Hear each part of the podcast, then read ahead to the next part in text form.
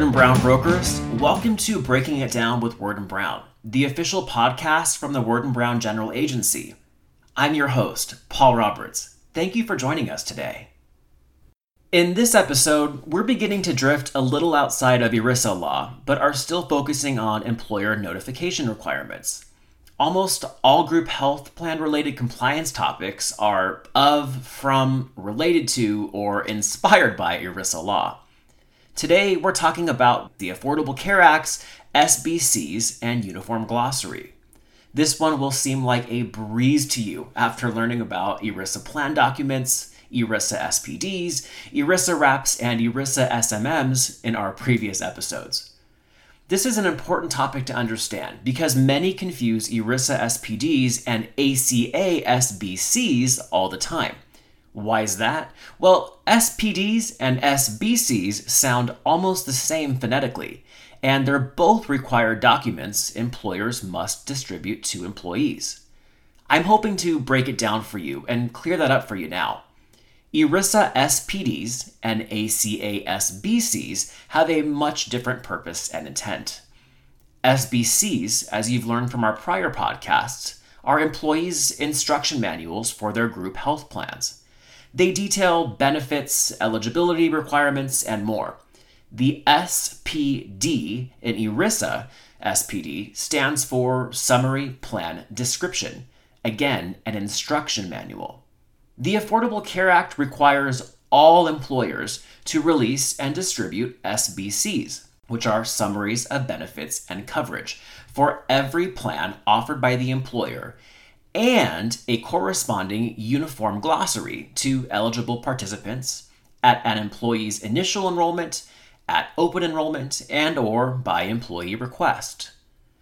S B Cs, summaries of benefits and coverage, are written summaries of the benefits contained in a plan.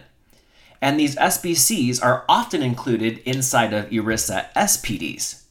Summaries of benefits and coverage, S B Cs, contain coverage examples to illustrate how a plan would work in sample medical situations. They explain benefits in an easy-to-understand manner and help employees and health insurance consumers decide which plan is best for them and their families. S B Cs are required in both the group and individual markets, and they have a uniform format. This was part of the Affordable Care Act's intent in improving the way Americans consume healthcare. The A C A mandated that all health insurance carriers in both markets create benefit summaries the same way, in a side-by-side format, so that consumers can reasonably compare plans so that they may make their enrollment decisions. Another key piece of information included in S B Cs relates to the plan's minimum value and minimum essential coverage compliance.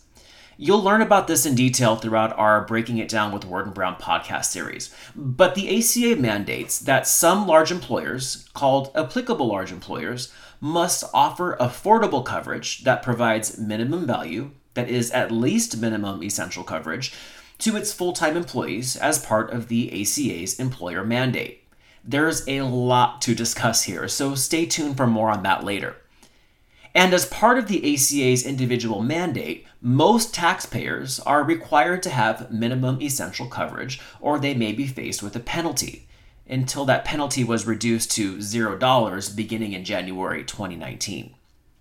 S B Cs clearly list whether the plan meets minimum essential coverage and minimum value requirements under the Affordable Care Act, and can certainly be helpful to both employers and employees in the event of an A C A audit for potential noncompliance of either the A C A's employer mandate or the A C A's individual mandate.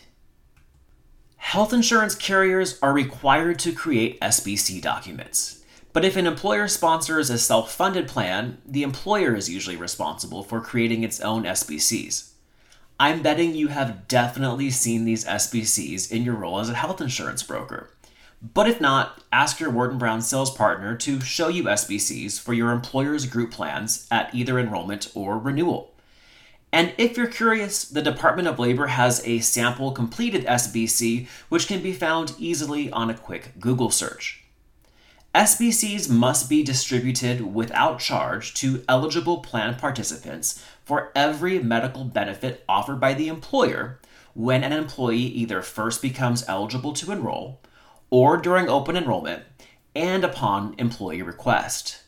If an employee requests an S B C, it must be distributed to that employee within seven days. In the Obama administration's effort to improve the consumer experience for consuming healthcare, it also mandated that employers distribute a corresponding uniform glossary along with its S B Cs. Now, this uniform glossary document defines all terms mentioned in the S B Cs so that employees and consumers alike can understand what it is they're reading. The uniform glossary covers items such as coinsurance, copayments, balance billing, networks, out-of-pocket limits, pre-authorizations, and more. All in all, the glossary covers forty-four different terms. Uniform glossaries must be provided anytime an S B C is released or upon employee request.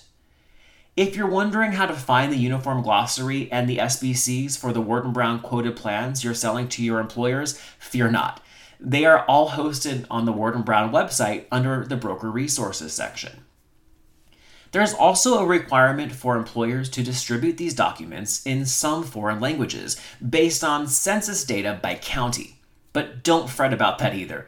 Anytime you run a group quote through Word and Brown, you'll be alerted on the very first page of your quote if your employer is required by law to distribute S B Cs in a foreign language because of their county of business.